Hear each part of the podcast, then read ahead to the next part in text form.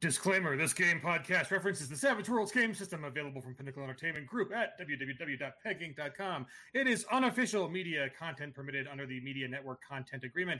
This content is not managed, approved, or endorsed by Pinnacle Entertainment Group. Certain portions of the materials used here are intellectual property of Pinnacle, and all rights are reserved. Savage Worlds, all related settings and unique characters, locations, logos, and trademarks are copyrights of Pinnacle Entertainment Group.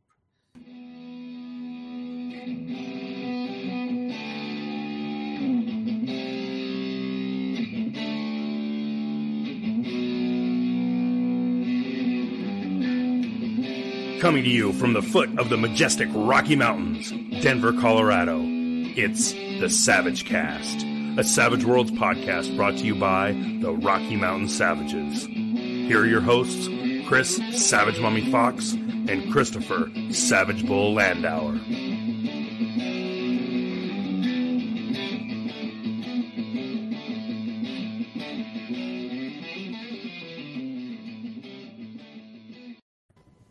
Good evening, Mister Fox. How you doing, buddy? Good evening. Doing great. What's up, Wildcards?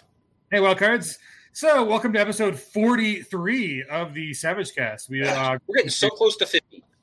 I know, right? Well, like in age and in... Well, I guess this, technically the episodes have passed my age, and we're catching up to you because you're old as, like, Methuselah. Dirt. Dirt, yeah. You're old as dirt. That's right. But I keep this youthful appearance. Right, you don't look like you're you're seventy-five, like you really are. So that works out. That's right. right. And I've got a fantastic beard for a fourteen-year-old. So uh, yes, yes.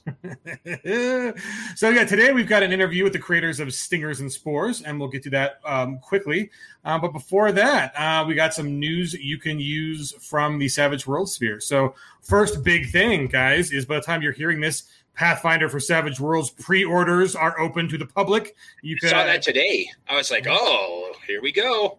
Yeah, the pledge manager is open. That is scary. Um, I'm sure Christine and uh, Chelsea are getting floods of emails of, I've I've backed it late. Give me my digital copies now uh, emails. Yeah, so. Well, I did something today that I said I was not going to do.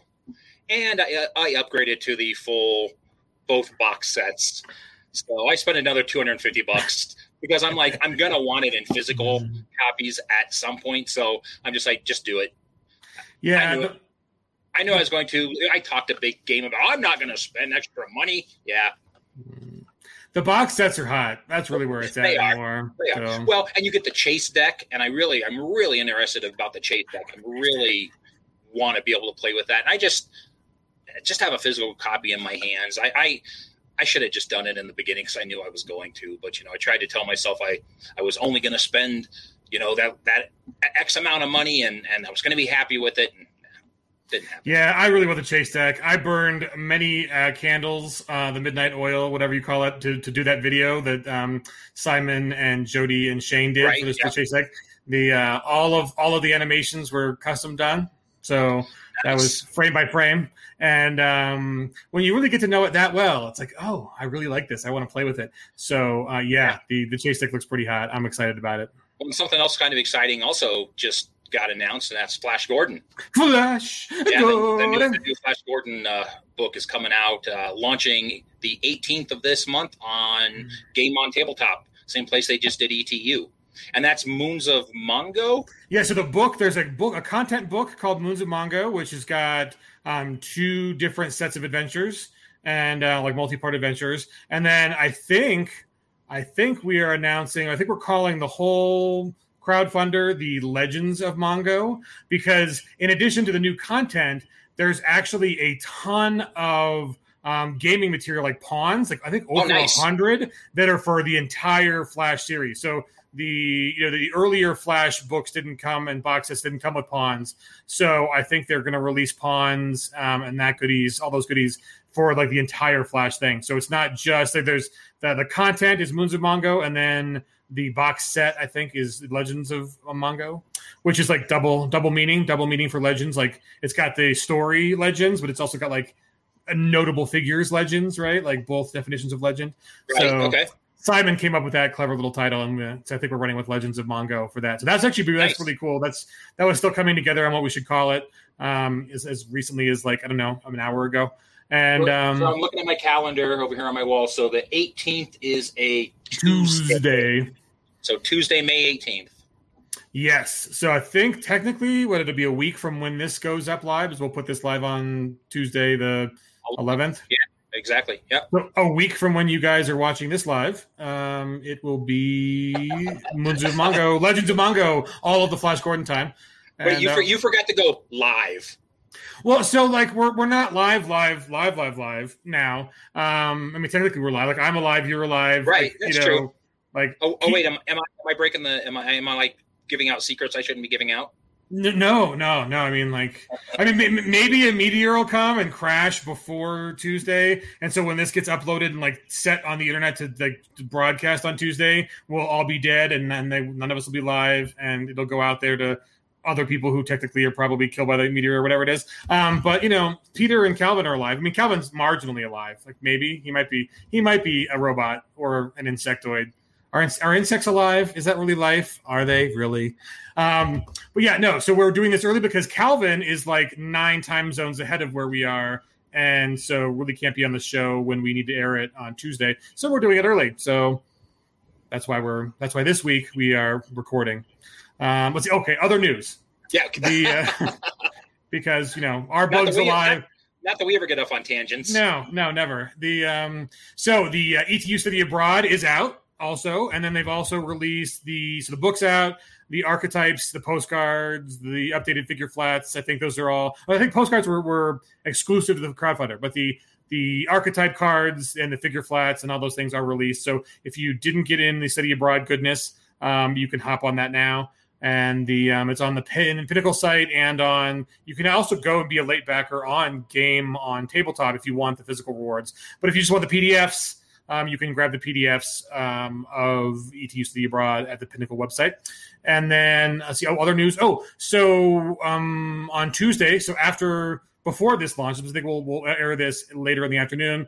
Um, one of the articles for the news is the Deadwood historical attractions uh, that you guys uh, can can enjoy in Deadwood. That'll be, um, I think, most of them will be included in the the pass. Um, some will, some will be optional um, because they're a little more, little more expensive, um, and not everyone can do all of them. But the some cool stuff to announce for you guys for that is the um, we're looking into an eighteen eighty train ride, so it was like a historical train ride. Oh, that would be so and awesome. They do some really fun stuff on the train ride that, you know, like involves weapons and actors. So just saying that might be it's it's more than just a leisurely little train ride, choo choo choo, chugga chugga choo choo. Um, there's some good like shootout fun that can be had on that. And then um, let's see, there's uh, Tatanka, which is uh, Tatanka, story of the bison, which in Colorado we call buffalo because buffalo sounds so much better than bison. Um, buffalo, go buffalo.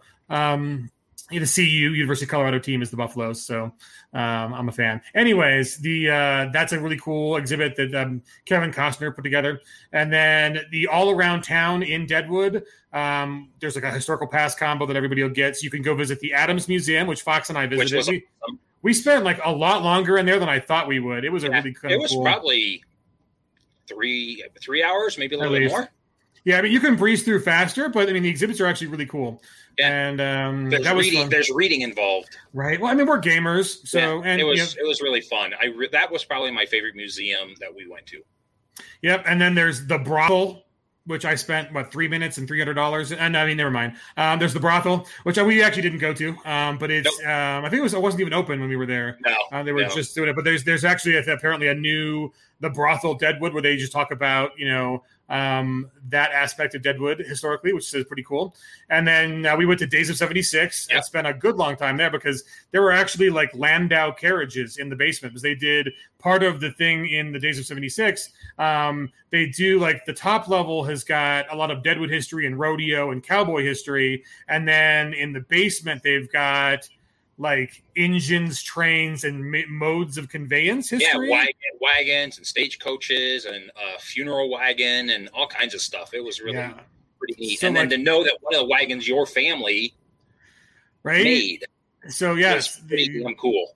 So, yeah, so for, for those of you who are like aren't in the know, um, there's a really cool carriage maker. So Landau is like a village in Germany and like Bavaria, and um, which still, like the whole area still has like a lot of automotive, you know, like Stuttgart and, um, you know, kind of the racing heritage of German engineering and cars and stuff. So that whole area is still very, they've always been very automobile centered, but even before engines and, you know, the, there was a, uh, uh, carriage makers that were famous from Landau. And the, if you've seen like the inaugural carriages and the wedding carriages from like the Queen of England and like the, the, you know, the marriage, um, a couple of those are Landau carriages, and the, the, the, the cursive L that you see on the back of like some seventies era Cadillacs um, is a, in a little window that are kind of in the back of like, I mean, like Lincoln Town Cars had them. They call it the, that's the L for Landau. And like the little windows that are in the backs, like behind the two, like, you know, passenger side, rear passenger, and then the little tiny windows, they call them a Landau window. So the reason they call those Landaus or Landau windows is that the, um, the Landau, the L was actually part of the bracket that allowed the uh, carriage's top to come back, and then the little tiny window would fold in. So the um, you know, so modern cars like the Cadillacs with like the cloth roofs, like those cloth roofs don't retract anymore. It's just a, it's totally visual. Um, but those little L's are those are still emblematic of when the carriages had those features, and so you know luxury carriages had them, and so then the caddies had them. So anyways, um, so yeah, so cool. There's your, your carriage lesson. Right? Everyone needed to know about carriages tonight. I don't know. Like carriages and bugs are going to be our things for tonight. That's right. Uh, um, let's see. So besides that, there's a cool um, new release from Sound Booth Theater. If you guys haven't like looked at these yet, they're super affordable. They're like two bucks a piece. Um, I thought is they're they're they're coming out uh, fast and furious, and that they're pretty fun to listen to. But I'm bumped. Sorry. Yes, they are very savage in that nature, um, and a lot of them. So like, there's there's was like a, a one from Shane, and a couple of them that aren't in um, the same vein, but the uh, a bunch of them are Necessary Evil, and so there's a lot. If if you need to get your Necessary Evil um, vibe on, there's some really good stories from Clint and from uh, several other writers in the Necessary Evil universe, and uh, they're really kind of they're high quality. I really enjoy listening to them, and. Um, So yeah, if you haven't picked those out, the, the, this one is called Thicker Than Water, and uh, our own Clint wrote it, so pick that one up. Yeah, and Arc Knight, uh, guys who do the flat plastic miniatures, have uh, Deadlands and Last Parsec miniatures out. Those are cool. So like, they're like a special licensee. Like they're one of the few licensees that has licensed um, brand, like Savage Worlds setting stuff. So they're doing like Deadlands and Last Parsec. And it's actually Deadlands art and Last Parsec art. So that's actually yeah. pretty cool. Yeah, it, you could use those to complement, you know, if you have the pawns from the last Kickstarter, you know, you could use you could use those in combination with those and, and have quite a few minis. Yeah, I did their big Kickstarter and got a bunch of their sets, to, and I used them on the cruise because their pirate set is really hot. And then their last Kickstarter, they did mounts. So they actually did little printed plastic mounts. So you can, like, have a horse or a dragon, and you put your little flat plastic miniature on top of it. So you have a... you know, dragon rider or horse rider. And that's pretty um, cool. Yeah, right. I haven't gotten those yet because I haven't told I moved and I didn't tell them my new address yet. So I actually need to do that. Maybe I'll do that during the show. Instead of asking questions, I'll go off and fill out my pledge manager for them. Um, let's see. Other good stuff in the publishing on Peg's Twitch channel. Um, yesterday, we aired the V T T talk with Joseph Schnurr, and he gave a really awesome tour of the um, Foundry Um, vehicle, V T T, for Savage Worlds. Really cool virtual tabletop platform uh, that has gotten a lot of love from uh, our team, our V T T team, putting stuff out. So if you haven't checked out Foundry, it's, it's pretty cool. I think the um, it, one, it's really gorgeous, and I think the learning curve is pretty decent. And um, so dig that if you, you know. And then Joseph's a cool guy. Joseph, uh, he talks a lot like the rest of us do. So you will like Joseph. All right. Oh, and Sean Roberson uh, on the Voice of Hope podcast. So uh, riffs, if you're needing some riffs, you can go uh, to the Voice of Hope and listen to Sean. Uh, was that just an interview? Yeah, they did an interview with him talking about riffs. And um, the uh, Sean's a cool dude. I got to meet him when he came out to Colorado for one of the last cons we did. And then um, just seeing like there's there's big riffs projects in the works, and I think they've been announced probably. Um, but the we've got the projects and they're they're upcoming.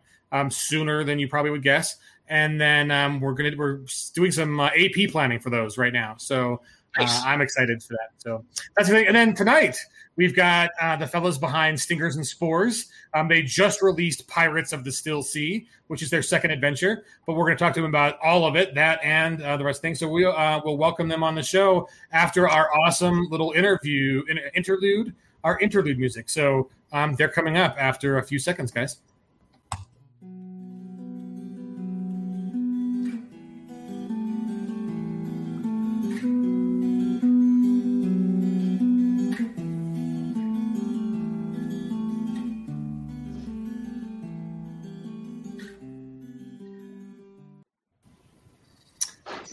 So welcome to the show, Calvin and Peter. How you guys doing? Doing great. Great. Thanks for having us. Yeah. Absolutely. So yeah, before we got had to do the news, we were like getting deep into like entomology um, and etymology actually, because we had there, there was there, what is a daddy long legs? And there's there's there's there's a couple answers. We'll, we'll get to that in, in a minute. So guys, um, I just like to, to call it bug talk. Right, bug talk. The um, yeah. So welcome to the show. So uh, tell us. Um, Before we get to the awesomeness that is um, gaming as bugs, um, which is pretty out there, but um, pretty awesome, uh, tell us who you guys are, where you live, uh, how did you get into gaming, and then how did you find Savage Worlds? Peter, you want to start? Sure. Uh, my name's Peter Saloom. I'm uh, I'm from Massachusetts. Uh, got into gaming kind of like everybody else, probably like super long time ago, Dungeons and Dragons, second edition. And got into writing kind of because of that, too, I guess. We, like, I couldn't afford any of the modules. All we had was, like, the player's handbook. And so everything else had to come out of just making it up. And it wasn't, like, writing to create a product. It was writing so that we had something to do on Friday night, you know. Um, and, yeah, one thing led to another. And been writing games for a long time personally and just for a short period of time here. For any type of publication. And how'd you find Savage Worlds? Wow. Um, maybe so four or five years ago, I, w- I found some YouTube video that said, try these R P G systems that aren't bad like Dungeons and Dragons. It was like something like that. Oh, actually, it, it was like not a fair video. It, yeah, yeah. It, yeah. It was like yeah. rather rather disparaging. But, but uh, But that was like one that was in there that I Googled, and for some reason it was just uh, coincidental and serendipitous, and it was awesome. Excellent. Yeah, I actually remember that video. Okay. Yeah, I, I can't remember exactly what it was, but there was just something that I found, yeah. It was like, yeah, something like ten, ten R P Gs that are yeah. better than Dungeons and Dragons. Yeah, or yeah. It was just like that. Like that, yep. yeah. Yeah, yep. I, rem- I remember that one. Well, it sure did a great job of preventing people from playing Dungeons and Dragons. I mean, their sales are really in the pits, guys. Yeah, yeah, yeah. They're yeah, yeah. They, they, they've dropped off just a bit. yeah, yeah. Dungeons and what? Does anyone know? People play that game? What? What is that? Uh, so, Calvin, Calvin, where are you from, and how'd you get into gaming, and how'd you find Savage Worlds? Uh, I'm from uh, North Carolina. Uh, like every other Savage Worlds publisher, apparently, there's a ridiculous amount of them over there. Um, Let's see, I live in Taiwan now. Uh, I got into gaming in two thousand nine. Let's see, it would have been my second year of college. Uh, my stepbrother, no, he wasn't my stepbrother yet. Our parents hadn't married, uh, but we were good friends. Uh, started uh, playing Deadlands with me, Deadlands Classic. Nice. Oh, wow. Yeah, that's what I started with. Um, I, I, wow. I still remember uh, our very first round of combat. My character, who was a cavalry officer with a saber, drew a joker. Um, I decapitated the boss of that encounter with the first turn. I told him to quit while he was ahead, and my gaming, it's been all downhill from there. And, and he ended up just ahead. Yeah. And actually, uh, uh, Calvin and I have actually gamed together. Yeah, yeah. I lived in Colorado uh, and Wyoming together combined for about a year. And when I lived in Cheyenne, the, the closest game was down in uh, Fort Collins. So, yeah, I was driving a while for that. Wow. Uh, yeah, for, for some reason, I've just lived in all the places where there are uh, collections of uh, yeah Savage Worlds players. Uh, it's been entirely coincidence. Uh, and then in terms of uh, publishing history, uh, I published Gods and Masters in twenty nineteen, I think it was. That sound about right? Yeah. Yeah, oh, yeah, yeah, yeah, it's on the background. Yeah. Yes. Hint, hint. Yeah, Peter's one of those super fans who are like, notice me, senpai, I have your book. Or maybe you're like Rommel and you're like, or um, Patton, you're like, Rommel, I bet you, I read your book, you magnificent bastard. So. Yeah, that's actually how we um, uh, met up, or, or we, we haven't actually met up, but that's how we got in touch. Uh, is, yeah, he was a, a backer on that. Yep. And that's yeah, I was just interested in doing some writing. Yeah, well, and, and during the pre-show, it turns out this is the first time you've heard each other's voices. Yeah, like, yeah, that's I crazy. So, I think so. Yeah. See, yeah. Savage Cast, we bring people together. We do. That's true. It's There's all such... about harmony. Oh God, yes, yes. yes. This discordant, screechy cats being strangled harmony, but still harmony nonetheless. Because exactly, harmony's harmony. You can't oppress me with your Western music paradigms that require nice-sounding harmonies. No, no. We're we're we're going for that, like, you know, operatic stuff that just sounds like, yeah, that's what we're doing. That's what we do. That's right. Yeah. So, uh, Stingers and Spores, tell us what what is this game? Uh, so, it in, in terms of genre, it's pretty stock fantasy. Honestly, you, you have all the classes. Oh yeah, yeah, elves and dwarves and wizards. Yeah, totally stock fantasy. I mean, it's got wizards. Uh, it does, it does, and it's and it's got, it's got bards paladins, and it's, it's got, got yeah. clerics. Yep, yep, it's got all that stuff. But all the uh, characters are insects. And uh, unlike you know, I'm not the, the first person to do a uh, an insect, sort of a humanoid insect themed thing. Although I was surprised at how underrepresented it is in the uh, the R P G genre. But you know, there have been movies about this sort of thing, like uh, A Bug's Life, uh, Ants, uh, a lot of like children's cartoons from like the eighties and nineties and things like that. But uh, Stingers and Spores is, as far as I can find, the first one that really gets into just how weird everything is. Uh, you know, uh, like uh, Pixar made things a little too normal, honestly, if that makes any sense. You know, I'm not afraid to jump into like the uh oh the sexual cannibalism, you know, that's all in there, the really weird life cycles, uh, metamorphosis, uh just the size discrepancy between all these things. And yeah, I, I tried to make as plausible of an insect society as I possibly could, given the scientific realities of, you know, what's happening. And yeah, no, I found your, like, the, the, the very first paragraph in your book actually is very evocative of, like, what this crazy setting is, and uh, I will take producer honors to read it. High fantasy meets entomology in Stingers and Spores, a romp across the mysterious and perilous lands of the insect kingdoms. Experience this new and exciting world from compound eyes of the bugs who live there. Ascend to staggering heights in the trunks of tremendous trees, marching to the songs of cricket bards. Witness the decay and ethereal beauty of the sacred fungal groves, while moth clerics make offerings to their powerful deities. Zzz, zzz, zzz. Uh, yeah, are there bug zappers? Like, is there, you know, are there humans with like bug zappers in here thing too? Because that'd be awesome. Anyways, if there's not, whatever. My idea, give me credit. Um, make it happen. the uh, study the arcane art of silk spinning in the beautiful but isolated flower fields under the guidance of butterfly wizards. Oh, there are wizards. Look at this. Complete with the higher mysteries and the study of the war path in the hives of honeybee monks, cross blades with beetle knights who have studied combat since grubhood on the floating tourney grounds of the lotus pads, fight for survival in the towering weeds against enraged swarms of hornet barbarians, and deep in the blackest tunnels beneath the earth, encounter tiny and terrible gods who should have remained buried. Yeah, that's pretty cool, dude. Like, I think that's pretty unique. I don't... I don't see you copying, like, that's not Pixar. Pixar did not have tiny and terrible gods who should not be un- unearthed. So I think that was just the back of the V H S box for A Bug's Life. That was just written on there, yeah. Right. Yeah, and then, and then they gave us, like, David Warburton doing schlock, right? This movie did not deliver terrible tiny gods who should not have been unearthed. Um, I do kind of find it funny that both of those movies came out at about the exact same time. Um, that was by design. Yeah. Oh, right. Well, that was the thing, right? Like, like, they were they copying each other? Did someone pitch one to one studio? And they're like, we should do that in-house and not pay these idiots who are pitching it to us. And then, like, the other studio. Like, you kind of wonder how those happen. Uh, th- this was a thing for a while. Like, um, uh, you, you know, the Madagascar movies? Uh, mm-hmm. There was it's, – it's, it's DreamWorks that did that one, I think. Uh, I think but, so. Disney Maybe. did one that also had like a talking lion and some other animals at pretty much the same time that no one remembers. Uh, what what happens is one of them will, you know, uh, have like an internal memo, and then there's, you know, some sort of like industrial espionage, and then the other studio will try to beat them to the punch, and sometimes they actually get it out quicker. Uh, and so, take advantage you know, of all that sweet, sweet marketing money the other studio was spending on the movie. Yeah, honestly. Yeah.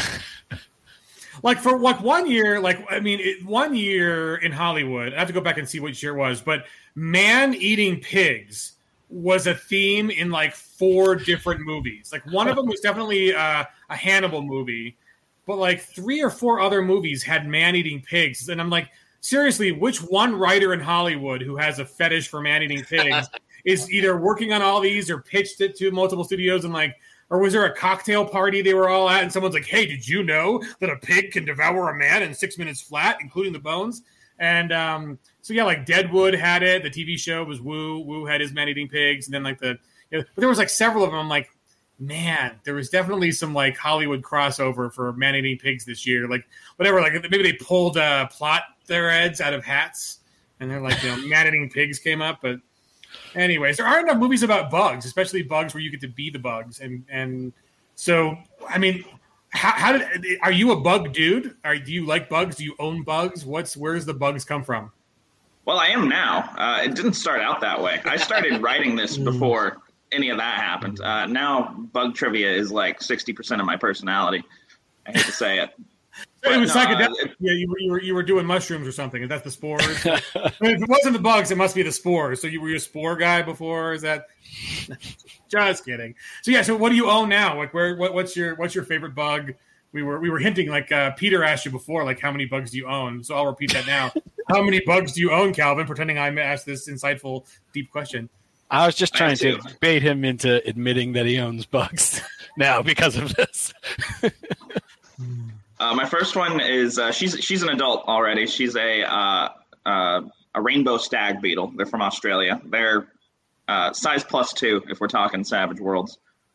Um, let's see. Uh, yeah, they got some nice color on them. Uh, she lives in a little tank uh, and eats jelly all day, uh, like like regular fruit jelly. Like you can eat it yourself. It's it's just banana fruit jelly. And then I have a grub uh, for a um, uh, a Goliath beetle. Hold on, I have a picture. Or wait, you have a picture too. Oh, but yes, your pictures don't show actual size. Mine do.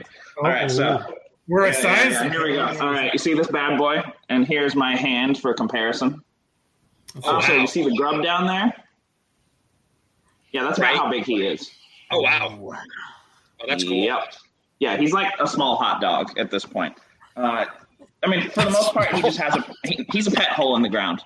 For the most part, I uh, change his dirt uh, once every couple of weeks. I drop in fish food pellets, which disappear, so I know he's still alive. And uh, that, yeah, that's about it. But he's due in a couple months. He will pupate and yeah, go into a big chrysalis made from his own dung, and then he will come out this giant, magnificent beetle, and then he will eat fruit jelly too. Oh, that's really cool. That's really cool. So I, I th- okay. So I think grubs. Are, are kind of the like that's my grossness on on like the bug one is just what what just like the sack and the squishy and there there was definitely one of the movies definitely had some grubbage and there was uh, just, I think that one was ants. Yeah, and I, I mean also like if you remember like one of the Aliens movies totally did the whole like queen separating from her body and and like just. Even though it was like, you know, the carapace or whatever for like birthing, it was totally still grubby, like translucent. Yeah. And, you know, you, you could tell it was probably some huge thing animatronic with people inside making it move. But um, so uh, do they have names? Like, does your beetle and your grub, have you named them yet? Uh, yeah. Uh, Mueller is uh, the Australian stag beetle because that's based off of the uh, scientific name. Hold on. Uh, I can't remember what it is off the top of my head. It's something. Uh, Mueller. Yeah, so Mueller he, just he also updates his uh, he also yes. updates his social media with pictures of these these C- uh Phallocroganthus Mueller. Yeah, that's the one. And then uh, the other one is uh, named uh, Tito because I, I named him after uh, one of the characters in the uh, the plot point campaign that I'm working on. He's a giant grub prince. Oh, cool, excellent. Really I'll, cool. I'll actually be, uh, you know, I've been statting uh, different uh, bug species on uh, like uh, social media pages and whatnot. His will be coming out in the next couple days because the artwork for him is all done. Yeah, we're gonna we're gonna do that here in a little bit. We're gonna uh, stat out a bug, right? You still up for that? Oh yeah, yeah, I've got it written down. Yeah, we'll okay. do that here. We'll do that here in a little bit. So a few things that, I mean, a number of things stood out to me uh, during my read-through. Um, I love how you did measurements. So you kind of talk to, to tell people how you how you measure distance in your game, because I thought that was really, really very cool. Um, and and I also just like how time flows for the bugs. I found that really interesting as well. So talk a little bit about some of the some of the bug things that you came up with to really solidify what you're doing in your setting. And then I know you've got some some uh, setting rules, which I love when people, you know, do new setting rules and their setting rules really bring that to, to their setting. They flush it out is what I'm trying to say. So tell us a little bit about a little bit setting wise and, and some of those things and how you came up with those. Uh, well, in terms of uh, units of measurement, uh, actually what you haven't seen is I finally did a uh, conversion table. I, I had to stat this out, and I wanted something where the measurements would be understandable in real life and also on the tabletop if you're using, yeah, the mat. So uh, the standard unit of measurement is called a wing, which is a half inch, or a wingspan, which would be, you know, a full inch. Uh, let's see, uh, a blade, like a blade of grass, is roughly equal to like one hundred feet for a bug, uh, and it's fifteen inches in real life.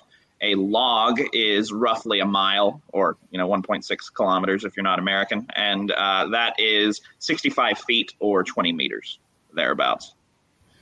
Yeah, it's kind of kind of cool reading reading along. And, and, and, you know, you're, you know, this is two logs away. And I was like, that's really pretty cool. Kind of like that.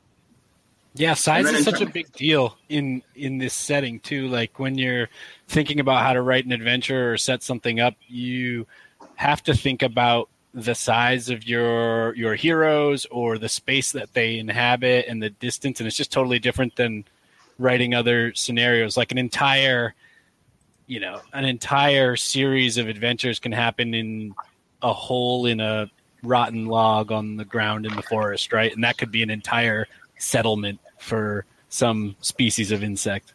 So I mean, if you if you yeah. flip over a rock in the forest, how many bugs are you going to see under there? Right, you you yeah. find a whole community. Yeah. Well, and like being eaten is actually a much larger concern for most like player characters in the setting than it would be in others, because, you know, it's not just like dragons that eat you. Like pretty much you're eating or are going to be eaten by pretty much everything else around. I mean, you know, there's vicious animal. Well, yeah. insect. On, I mean, insects are animals, right? Yes, technically. Yes. Yes. Sure. Animalia. Yes, they are. Okay. So, you know, animal on animal violence. And so, I mean, how do you handle, so the question, like, do you, is language a thing? Do you, how do you handle communication? Oh, yes. Uh, so there are a few different languages. Uh, Skittery is basically the common tongue for um, most bugs. Uh, but then you have different variants that uh, kind of reflect different lifestyles. So uh, Flutternal is the one for uh, butterflies and moths, which is kind of like the uh, the analog to Elven language. Uh, they're, they're the bugs who kind of stay separated from everyone else. You know, they're in their cushy flower fields, you know, separated from the cares of more grounded insects. And right, people think right. of them as being kind of snobbish. Uh, Buzzspeak is the one for uh, bees and hornets and other flying critters. And you know how uh, bees communicate in real life by dancing? So we added that in there. Uh, so a bee can be sitting down and they can talk, uh, but it's very emotionless. They have no way of conveying sincerity or feeling. But when they dance, they, you know, they're jumping up and down, and oh, you, you can feel the uh, the emotion. Uh, yeah, so there's a few like that. Uh, silk tongue is the one that spiders use, which most insects find just inherently creepy, uh, but it is important for spell casting with, you know, certain arcane backgrounds. Uh, yeah, so there's a, a bunch of those. I don't want it to be a huge um, uh, obstacle to overcome. Right. Uh, but I, I feel it, it, you know, it's really essential to put in some uh, flavor. So I give everyone the uh, the linguist edge. Uh, th- there's a setting rule for that, I believe. Yeah, because I, I kind of want to hand wave it, but on the other hand, it does need to be conveyed. I think Buzzspeak would be be really fun to, to play as a G M. I think that I think that you could really do a lot with that. I, I think that would be a lot of fun. Yeah, yeah. I was running uh, Peter's uh, adventure um, back in playtesting. I don't know, it was a couple of months ago now, And the queen bee that they interact with was talking like this at the beginning in the throne room. But after she saw them in action, she jumped up, and they just saw like a totally different side of her. But yeah, they hadn't seen before. Yeah, and I, I, I, the funny thing is, is with all this, I sent, I sent Calvin an email, and I was talking, and I, and as I was finishing up my read through, I just sent him, sent him an email, and I, I think I just said, I really like what I'm reading. I only have really one thing to say: Hornets are dicks.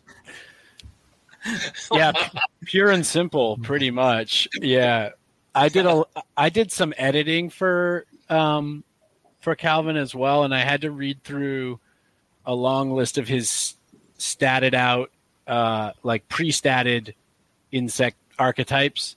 And yes, I came up with that, that same basic uh, takeaway after reading through that, was like, this is, these are not friendly to be no, around. Not at all. These are not pleasant, pleasant insects. So this might, if you play, just, go ahead.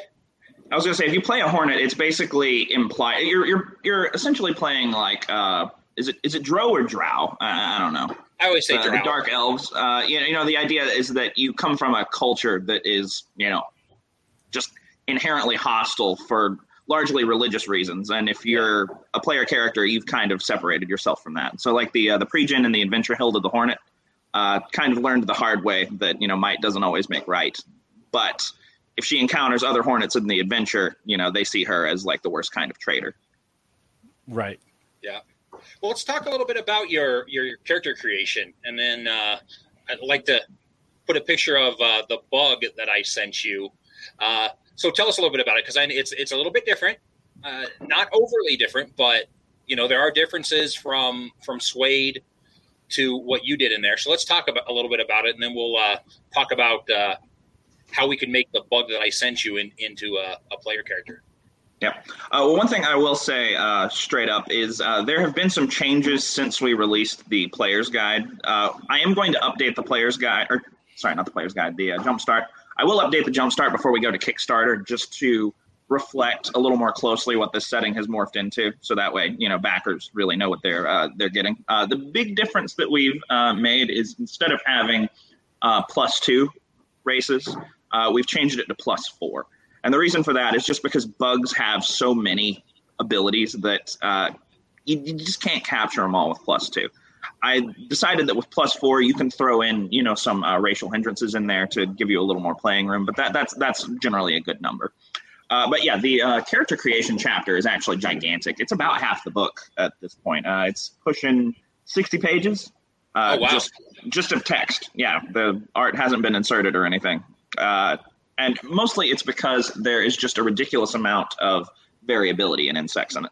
I pride myself in saying that if the bug is not extinct, you know, it exists today. We're not doing, you know, any of the prehistoric, you know, like cat-sized dragonflies or anything like right. that. But if it exists today and uh, it's an insect, you know, not an arachnid or, you know, a centipede or anything like that, you can play it. We have everything you could possibly need in there.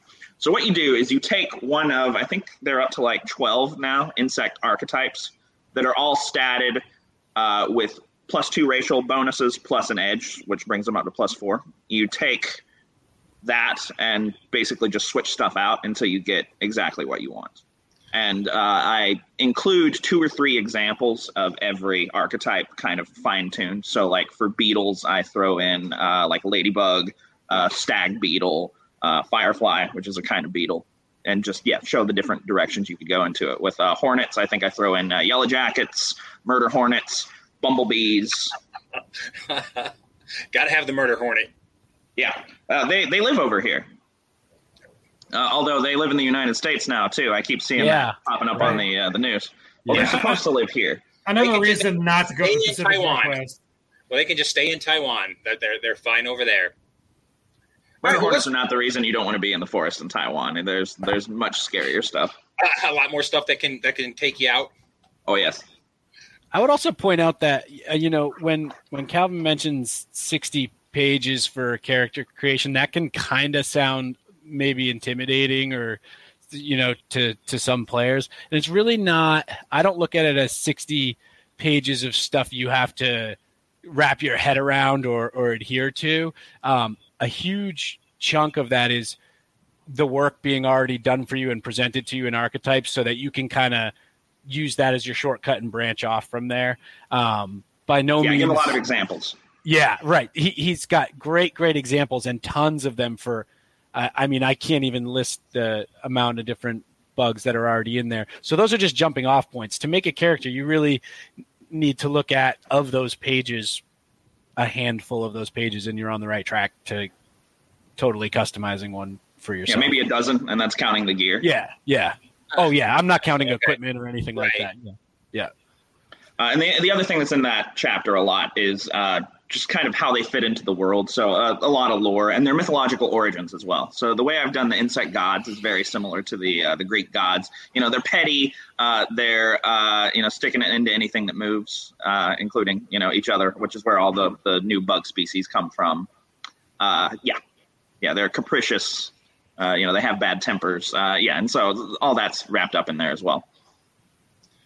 Well, so, hey, Chris, can you uh, bring that picture up that I sent you? Oh, yes, yeah. So the challenge was... So the challenge was send me a bug, send me a bug, and I'll be, we'll, we'll stat it out, I, and we can give a quick example of, of how you could possibly, we'll say possibly, make this bug in, into a character. So I went online, and I typed into Google, really weird bugs. Yeah, there, there should be a disclaimer warning. Like, we, like this is a visual medium. Like, brace yes. yourself, people. This... Uh, you are about to see the a picture of a Brazilian tree hopper. I showed this picture to a coworker the other day, and it freaked him out. Uh, he yeah, has yes. um, what, what what is that fear that people have of like um, like organic holes? Trypophobia. That's the one. What? Oh wow. Yeah, yeah, yeah. yeah. There, there's. A lot of people that have it, I, I had not heard of this before, but they're afraid of like um, lotus roots. You know how they're full of holes, uh, yeah. honeycombs. Right, yeah. uh, I, I had a girlfriend for a while who was terrified of um, uh, what, what, what are those things on the beach or like on boats that open and close their mouth? Barnacles. Yeah. So th- this was triggering his uh, trypophobia. uh, yeah, it was. It's pretty. It's weird. It is a weird it, looking. It looks sick. And I don't mean, like, stinking rad. I mean, like, physically ill. It, it looks like it has, you know, a parasite or something in it, but it doesn't. Yeah. That's just how they look. Yeah, and there are some definitely weird... Do you have parasites in the book? Oh, yes. Uh, you can play a parasite. Uh, so some parasites are non-insects, you know, like worms, uh, fungus, that sort of thing. That's just a hindrance you can take. But you can also take a hindrance where you are the parasite and you have an insect host who... could be your buddy. Uh, the, the way they deal with that is with uh, parasite contracts. So, you know, both sides have provisions. The host provides, you know, blood or, you know, a place to live or whatever the case may be. And the parasite gives some sort of um, uh, payment. You know, it, it could be you, there, there are a few ways you could do that. You can have it where the uh, the parasite is the smart one. You know, that's almost like a uh, master blaster sort of thing, or, you know, it's a smart little guy and the big dumb one. Or you could have... Um, You know, the other way around where, you know, like the liege lord is this giant bug who has like, you know, a few like parasite minions that tag along. Uh, the, the choice is yours. Uh, that's that's hilarious. Yeah, that's we really would, cool. We should also point out, I, I, not to get too off topic here, but there's also a character class where you can play actually a, a group of tiny. Well, we're going to get to that for this one. Okay, great, great. I don't, yeah, I, I won't get too far into it. Actually, so okay. give us. So let's let's get down a down and dirty explanation of how you would make that thing. That's all. That's what we're going to call. I don't know what else to call it. It's a it's a thing. How would how would that translate into into the game? Well, so I did a little research on this. Uh, I, I'm I'm not you know I'm I'm a bug enthusiast, but I'm definitely not a bug expert. My uh, resources for this were Wikipedia and uh, Ranger Rick of all places. They had uh, a couple of photographs and some bits on this. That was the only place where I could find any reference to how big they were. So we'll get to that later. All right. So, uh, yeah, starting with uh, plus four racial ability, uh, I use um, – all right, so their abilities. They can jump. They can fly, not super well, but well enough. Uh, and they have this thing on their head that looks like – I would describe it as a helicopter propeller with berries covered in hair on their head. Is that about right? Yeah, yeah. Wonderful. Yeah. That, that's that's generous and, and anatomical while not being testicular. So bravo, bravo. It's it's it's called a helmet. Uh, it does offer a little bit of protection. All right, so what I decided to do is uh, use uh, the grasshopper cricket archetype as the jumping off point. Not bad. Right, so, oh, jumping! Oh, love that! Love that! Nice yeah, fun. Yeah, yeah. They are oh, related. Oh, to, uh, they're related uh, to side, side note: uh, if you hate puns, uh, this product is not the one for you. Uh, I, I don't everywhere. think anybody who listens to our show can hate puns because. I love them. So I, I have a uh, another uh, author who's writing something about Japanese honeybees right now, which are a distinct species. He's not just having, you know, honeybees that act Japanese. And I said, if they don't follow the code of Bushido, I'm going to be pissed. uh, uh, uh, glorious. All right. So uh, they have the leaper ability uh, from Savage Worlds, which allows them to jump double their pace. And I believe it's plus four to uh, wild attack damage. All right, that's standard. Uh, let's see. They have the flight ability. Now, there's different levels of flight in Savage Worlds. They have the basic one, the plus two ability. Uh, yeah, they can fly, but not great. Uh, I decided to give them uh, armor, which is plus one, uh, which is to say plus two armor levels, but it's a plus one bonus.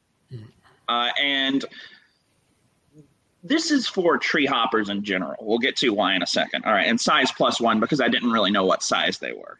All right, for uh, size plus one would be in the like twenty millimeter range, which as far as I can find is about as big as tree hoppers get. So yeah, th- yeah this one would work for any tree hopper in general. Some of them are uh, much smaller apparently. Some of them were like five millimeters. Yeah, eight yeah, millimeters. We're getting there. All right, so um, yeah, that, that's one thing to mention is size works a little bit different in this game. So normally, uh, I believe what Suede Core says is the smallest you can get is size minus two, and the biggest is size plus two. We threw that out. Uh, because if you look at, I want you to be able to play a gnat or, you know, that Goliath beetle that we were showing you a little bit ago, which is, you know, the size of my hand. Uh, so the smallest you can be is size minus four, and the biggest you can be is size plus four. Uh, insects don't really get bigger than that for scientific reasons that have to do with blood circulation that we don't need to get into. Uh, but the size zero is uh, just for an easy reference, and I figure they're kind of in the middle. Uh, a honeybee. Everyone knows how big a honeybee is. Honeybee is size zero. That's our reference. All right. So about the biggest a tree hopper would get is size plus one. So yeah, that's plus six in racial abilities right there. Uh, their penalty or their hindrance rather is uh, carefree, which is what crickets and grasshoppers have. You, you know, the whole idea of, you know, the they're just messing around and not preparing for winter. Uh, they're kind of oblivious. Notice minus two straight up. Just chirping uh, along. But the, the last thing that we include in Stingers and Spores is uh, what we call trade-offs. So there are – it was basically a way to add even more abilities to a, a bug that you can do without much of a second thought because they're self-balancing. So the idea is that they're useful in some situations and not useful in other situations. So the trade-off in this case is called uh, perfect camouflage. So pretty much every tree hopper I could find – looks like something, with the exception of the one that we're looking at right now.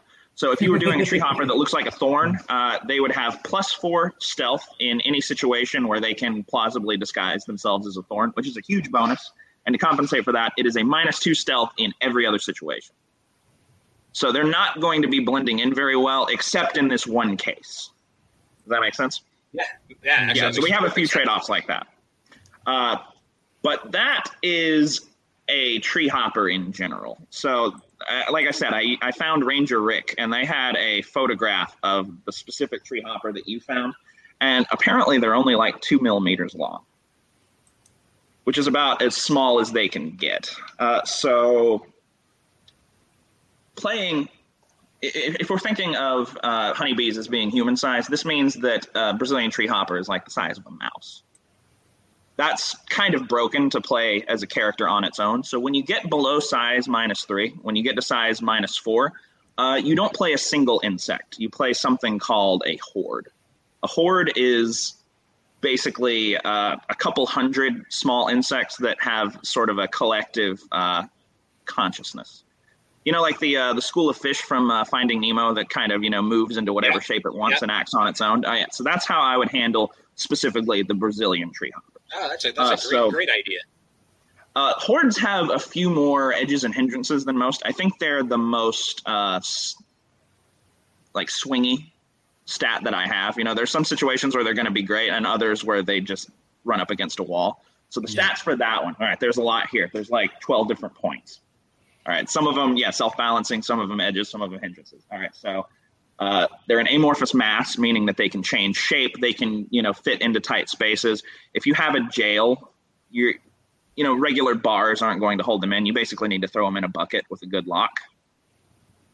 Uh, let's see, they have the basic flight, the plus, the plus two flight ability. Uh, they are made up of individual hordlings uh, who are under the control of the G M, by the way. So the idea is that their individual personalities might not be all that similar to their collective personality. When they separate too much from the uh, the horde, you know, suddenly they're feeling scared. They want to run away. But together, they're, you know, very brave and maybe have a bit of an inferiority complex.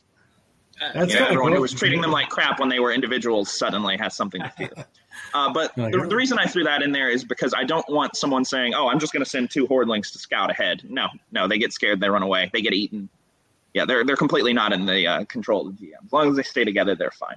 Uh, and there are some edges they can take later, which allow them to split into slightly smaller groups. But you're never going to have, like, yeah, two hordlings, you know, running ahead and doing a bunch of shenanigans. That that's I get work. Gang up bonus from thirty-five thousand gnats, you know. Now, you can split in two and get gang up bonus uh, if cool. you take the right edge, but it, that, that that sort of thing is not free. No. All right, uh, the big downside... You cannot heal them normally. Healing rolls do not work, either natural, you know, like first aid, or for magic. The reason for that is because a wound on a horde does not reflect a single wound. It affects, you know, like there might be forty or, you know, four hundred hordlings right. getting hurt. So you would have to apply first aid to every single one of them. You, you want to waste the PowerPoints on that? I mean, you go for it. But uh, effectively, they cannot be healed by any means. All right, uh, they have no vital organs, obviously. I mean, the individual ones do, but yeah, you, you know, stabbing the head shape that they make is not actually doing any additional damage. Uh, they do have regeneration. So the the idea is that hordlings live and die in a shorter lifespan than most bugs do. So they will naturally heal themselves and, you know, reproduce when nobody's looking, you know. Don't look inside of a hordling's, you know, like backpack. Armor. Yeah. Yeah, anytime they can get a little private time. Yeah, so they, they, they can heal themselves, uh, but you're not going to be doing any healing for them. They are resistant to piercing damage. Uh, piercing damage, arrows, spears, that sort of thing does half damage because, you know, if you shoot a giant mass of bugs, you know, you're, you're going to kill a couple of them, but not enough to really make a difference. Uh, they are squishy in general. They have minus one toughness because you're not, you know, swinging a weapon against a single exoskeleton, but like a soft, you know, fleshy mass. Uh, they have a weakness to area of, of effect weapons. So it's an extra plus four damage. Uh, spider webs, uh, you know, and anything that uses a uh, a blast template uh, is going to really wreck them. Uh, let's see. And then the other stuff that I already, you know, mentioned for having a tree hopper in general. So throw in the carefree hindrance, uh, throw in the leaper ability. And in this case, I, I was I was researching what that Barry helicopter thing is actually for, and no one is really sure. There are there are a couple guesses. Uh, so uh, a lot of tropical bugs haven't been researched all that well, uh, you know, because they're just there's a shortage of entomologists in uh, you know rural Brazil, I guess. In any case, so so there are some thoughts. Uh, I've seen someone suggest that it's camouflage in like berries, which kind of makes sense. I guess so. If you if you want to go that route, you could throw in the uh, the perfect camouflage trade off. Uh, the other one that uh, people have said is that uh, they look sick, so maybe you know bug predators see those and say, "I don't know what that is. I don't want to eat it." So in that case, the trade off I would throw in is uh, flashy. So flashy uh, gives you plus one die type in either persuasion or intimidation, uh, but it is minus four in the opposite. Oh, so okay. in, in yeah, their case, I look I at that. Say, I don't want to eat it, so I, I like that logic. Yeah, it, so I would probably it, go with the intimidation one in this case. Yeah, yeah plus one. Pretty intimidating. It's yeah. working on you. Even if you know what cordyceps are, right? What's that? That's the uh, the fungus that sprouts out of a bug's oh, head. Yeah, yeah, yeah. And, yeah, yeah it takes them over. Them. That's kind of what it looks like. So that's yeah, the thought is that they might yeah. think that they're yeah. Well, see, I like the intimidation because if if one of those flew at me and landed on me, I would scream like a little girl. I mean, you probably wouldn't notice as small as they are. Yeah, I, yeah I, that's a good thing. I mean, Fox mentioning this, like, so I had no idea until we actually got um, dive bombed by a Miller moth during a Savage Cast recording. So Fox doesn't like moths. So I, I have, yeah, I, I have, I have, I have two bug phobias: uh, Miller moths and grasshoppers. Huh. Huh. Those are. I don't like things flying at me. That's at all. You can be forgiven for that. Of all the bugs to be afraid of, those kind of surprise me. Yeah, yeah. I, I have a huge moth phobia. My friends make so much fun of me because we, we'll have it here in Colorado. We have the, these the years where it'll just be an infestation of, of millers. Yeah, and it's. I have a horrible. I have a horrible summer. Uh, yeah, I, I, can't, I can't remember. Do they have roaches much in Colorado? No, no. Did, okay, all right. The ones here fly. Oh God. See, flying things. Why do things have to fly at you? Like, we're lucky. So Colorado's way too high. So like you mentioned before, like there's like the cap on insect size has to do with like the density of oxygen in the atmosphere. Um, yep. Kind of why like everyone was all like, you know, oh, greenhouse gases. Like uh, you don't want to go back to the dinosaur era where you've got insects that are bigger than your car because there's much higher oxygen levels than we have today. And that's why the bugs are all small. So yes, I'm I'm totally happy being oxygen deprived if it means that, you know, barely any insects, not too many mosquitoes, but the uh, it was funny. We, we were talking in the pre-show about, like, you know, there's really cute bugs, like pill bugs. Pill bugs are cute, right? Like, oh, little roly-polies. Yeah, I'm okay with the roly-poly. Right, and then, then we got into centipedes and millipedes, and um, let's see where we're at. Let's see. Well, let's share. We'll do we'll do most more show and tell because this is hilarious. So okay, good window. Okay, so yeah, so we got like over here, like cute little like pill bugs, millipedes. Those are about as big as like a pea when they when they crawl up. But then you were talking about pill millipedes, which are um, those are pretty big. Those are pretty. Those are good sized bugs. But the I, I saw um, one on vacation last year. I went into a, uh, a park area on the east side of the island that's known for its wildlife, and I found one that was about the size uh, rolled up, I'd say, of a ping pong ball. Wow. Yeah, they're totally harmless. Uh, in, in Stingers and Spores, they're livestock or uh, pack animals. Yeah, I was gonna say it looks oh, like a, it really looks cool. like a mount. Yeah, it looks like it would be a mount. It'd be well, fun. They go very fast. It'd be a smooth ride, though. I mean, look at all those yeah. legs. Just yep. no, no, it'd be smooth. Good sailing. Suspension. Yeah. Right. Yeah, we don't really have like. I mean, we don't like. We're like we don't have cicadas here. So everyone else who apparently this is the summer of the cicada that's coming out. Yeah. Um, we don't have them. Not not not missing that action. Nope, I'm uh, happy with that. But the uh, so we were talking about like the um, when I went to school in California, the, I got in this big angry debate about what daddy long legs are, and so to me, this is a daddy long legs, and it's a what about pilioid? They're not true spiders, uh, but that's a daddy long legs, like right here, big green one. So for other people, if you're like weirdo Californians. The Flocidae, this thing, is a daddy long legs. No, no, no. And it's like a nasty spider that looks like a nasty spider. And so the opilioids, like they, they don't bite. You can you know play with them. They don't have, you know, they, they can't really bite you. Like, yeah, the, the these daddy long legs apparently not nice. They will bite. You can die from them. So daddy long legs, I'm just putting it out there because apparently now after um, forty-two minutes of interviewing you guys, I'm now a bug expert. Um, this is a daddy long legs. This is not. And um, you, you mentioned so we were talking about these. You're like, oh, that's a huntsman. And there's some really. Do you want to? Do you want to? Do you want to, to give us a little preview of the cute little fuzzy wuzzy that we're about to see? Talking about Cal- yeah, Calvin. Like you, you mentioned oh, a different oh, kind oh, of oh, uh, harvest, harvestman. Yeah, yeah, huntsman is harvestman. Oh, oh yeah, oh yeah, yeah. yeah, yeah. It, it's it's it's a daddy long legs with bunny ears. I mean, there's oh. there's no other way to say it. I mean, how cute is that? No, I I don't like that. Yeah, see, that's kind of that's that's too weird for me. Apparently, yeah. They're very big. Like daddy long legs are very small, but like the, the comparison to this guy's hand, apparently they can get some some big. I mean, oh, no, that's an iron on hatch. Never mind. I gotta no. say, no. Lame internet. I, I prefer the little spider that that's they're really really fuzzy and and with and you know they have the really big eyes. Oh yeah, yeah. Jumping spiders. spiders. Yeah, as long as they're not near me, but they're they're, they're pretty darn cute. Yeah, did you there's a uh, really do you know cute, uh, like Lucas? Pixar. Lucas the spider. Yes, yeah. That's who I was thinking. Yeah, of. yeah, that. Yeah. Uh, so these, these are sort of uh, like low low key ambush predators of the uh, the insect world, and, and Stingers and Spores anyway. Uh, they're they're about as dangerous as like you know a tiger. Uh, they, they they could you know jump you if you're um, you know wandering the wilderness alone, but if you're traveling with an adventure party, they're not really a concern. Other spiders uh, can still wreck you, but the, these are about the least dangerous. They're not intelligent either. Oh, well, that's good. Unintelligent insects, that's always good. So yeah, what in would the you game, say? They're not intelligent, period. uh, yeah, I mean, what have spiders ever done to advance medicine, space travel? Like they, they've been on this earth longer than we have, and they have they are not keeping up their end of the bargain intellectually. I just have to put that out there. They're just uh, not smart enough. No.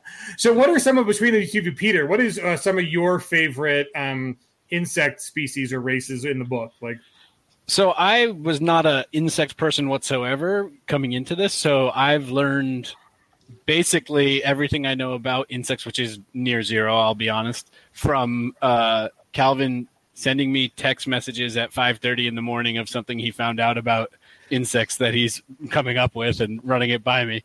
Um, and uh, I think that one of the really cool things is when I was asked to write this one, we kind of came up with like, well, what's the theme we want to do?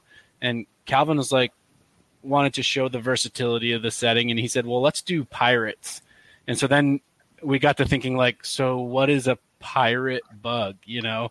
And it really quickly, we came to like, what are those, those little bugs that walk across the water that you always see? And he knew that those had a, you know, spe- those were a specific species with a specific name. And we got into those, and all of a sudden, okay, now we have a, a crew of, uh, a crew of water walking pirate insects. And uh, it's really cool the way you can just kind of like take these different unique, uh, you know, abilities of all these bugs and work them into your story, but in kind of fantasy adventure tropes that you've seen before, just, just kind of spiced up. So I, I, that made it, you know, so much different than just a really stock, uh, like pirate adventure type of write up, you know, it just gave it its own feel that was really unique. Yeah, Fox and I wrote Buccaneer, and you guys wrote Buganeers. Oh man! Oh, oh man! You should be ashamed of yourself. That was Scott Woodard. It wasn't even me. I stole it from Scott.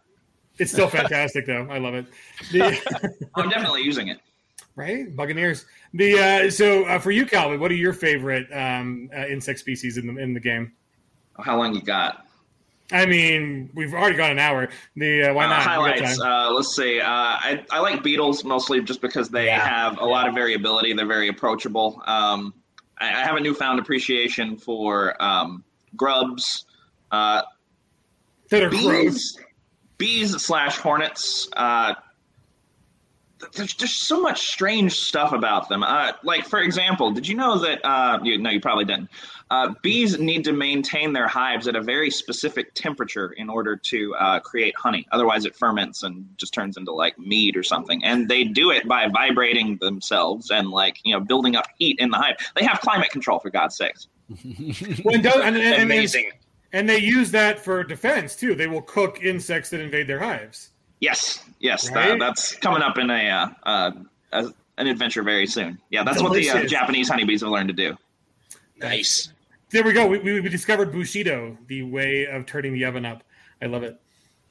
Yeah. I think one of the uh, most interesting bug uh, groups that you can play in the game is probably the horde concept too, just because it's extremely unique to the setting. There's I, I don't know of anything else in other settings that's really similar to that, other than kind of ghost-like or phantasm-like characters or something like that. And uh, we got some really cool artwork. I, I wish I had it in front of me, but I don't, of that you had done of a horde wearing, I think wearing armor, if I remember correctly. Yeah. So uh, one, one advantage to being a, uh, a variable shape is uh, most bugs have to pay extra if they salvage equipment to get it to fit them. Because, you know, every bug shape is different, but a horde can just fit into whatever they find laying around. Yeah. So right. It's wearing regular armor. Uh, it's kind of in like the vague proximity of another bug shape, but uh yeah yeah just sort of doing its own thing. Uh yeah it's definitely one of my favorite pictures. Uh the artwork is starting to come in now, uh by the way, uh so yeah you'll you guys will be seeing a lot more of that. What, what's it like awesome. when you put out an art order and you're like, okay, uh, I need a beetle, but he's a bard. So yeah, they do uh, well, really my, well. Yeah, my, my, my art team is fantastic. They're they're great guys. Uh, they're based out of uh, Indonesia, uh, and uh, one of the nice things about them living in the tropics, surrounded by bugs, is uh, I think they're a little more familiar with some of the weird stuff that I'm requesting than you know someone in the uh, the colder parts of the world might be. Uh, basically, I, I just send them like fifteen pictures. I'll show them a couple different shots of the bug, and then some like stock fantasy characters that have kind of the same vibe that I'm going for, along with the description. Oh wow, that's cool. Yeah, yeah that's and it. That's very cool. Make something out of that. Uh, I, I try not to give them too much direction because I find that if you really control what an artist is producing, you know, it might look like what you've been picturing in your head, but if you give them a little bit of freedom, they'll really surprise you with the uh, directions they want to go in sometimes. Yeah, well, that's pretty, and, and right, and like I mean, they're they're not going to get a lot of art orders that are the same, right? Like this is not, you know, you're you're not really treading on other people's I P here. So that's the kind of the cool thing is that you you know you are in this, this own kind of category, and uh, yeah. and that's pretty neat. So the uh, I, I went quiet before because like you like. entomology. I like etymology. So I was trying to figure out what the actual um, the the Greek behind the your um, your beetles was, the phalloconathos uh, beetle. So I, I've got it. It's oh, it's only taken me an hour to figure this out. So uh, phalla is from phalanx. Phallico is like a phalanx warrior, and then nathos, the G N A T O S, is for jaw. So it's basically like a warrior who uses their jaw. So your beetle is a jaw warrior, which is pretty yeah, cool. Yeah, that makes sense. Right? Makes total total sense. Yep. So now we know. Yeah. That's half the battle from what I hear. Right? Yeah. it, it is. And like, have you ever seen like these, these beetles are actually really cool. They like flip the other beetles out of like existence. Like they get in their little like things and then one of them will just snap their, they once they get their jaw in the right place, like if they're doing a little mating, whatever, like whoever gets the, you know, the female, the other one will they they just they angle it and then flip it, and other beetle just goes flying, just go falling down the tree, you know, right? Like fifty, a hundred feet, uh, and land harmlessly because they're so small. Uh, but uh, fun fact, uh, that instinct is kind of hardwired into their system. After they're done mating, they usually uh, yeet the uh, the female off the tree too. Wow, old habits die hard, I guess. All gentlemen, seriously, the like. Yeah. That that's very much like I left you a twenty on the uh, the bedstand. Now get out. Like yeah. you know, breakfast? Yep. No, adios. What rude man? Rude, rude man. uh, well, I, I, although I guess I mean, all things considered, in the insect world, there's got to be some balance between the, all the like females who just literally use the males after copulating for like a snack, right? Like, yep. oh yeah, yeah no, I've, I've got a brood to feed now, so oh, you're you're available. Yeah, the praying mantis. I mean, that's that's the one that pr- probably most people think of, you know, when sure. they learn about bugs. So um, we, we we tried to reflect uh, the temperaments of the different bugs and the lore of the uh, the gods and everything. So my favorite uh, pairing of gods and goddesses uh, is the husband and wife duo of uh, the cockroach god and the mantis goddess, uh, and they are actually related uh, in real life.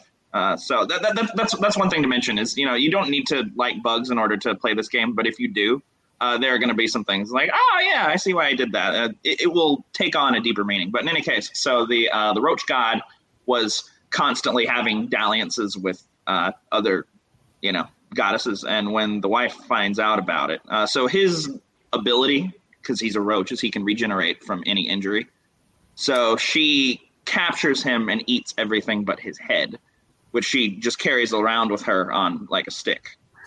So whenever he starts to regenerate, she just has another snack. And this is just kind of his punishment for the uh, the rest of time. I, I so. mean, the, the Greek and Roman pantheon would have turned out so different if Hera just cut off Zeus and carried him around as a head on a stick. Um, yeah. yeah, I mean, about eighty-five percent of the tragedy would have just gone away because yep. Zeus's libido is pretty much the cause of all that. So... I, I, I like it. Like it's, it's very, it's very Jeff Dunham. Like you know, like uh, yeah, I've got a beetle god on his feet, right? Yes, on his. Oh my god, I love it. That's hilarious. The um, so, so that's actually an interesting question though. So like the um, on the regeneration bit and on them. I mean, so we've already like swarms are very different. Um, as a player character, uh, have you, you like, like, are there wound variances? Like, do you ever have any uh, larger P Cs that get more wounds or the regen? Like, how does that work uh, as a P C?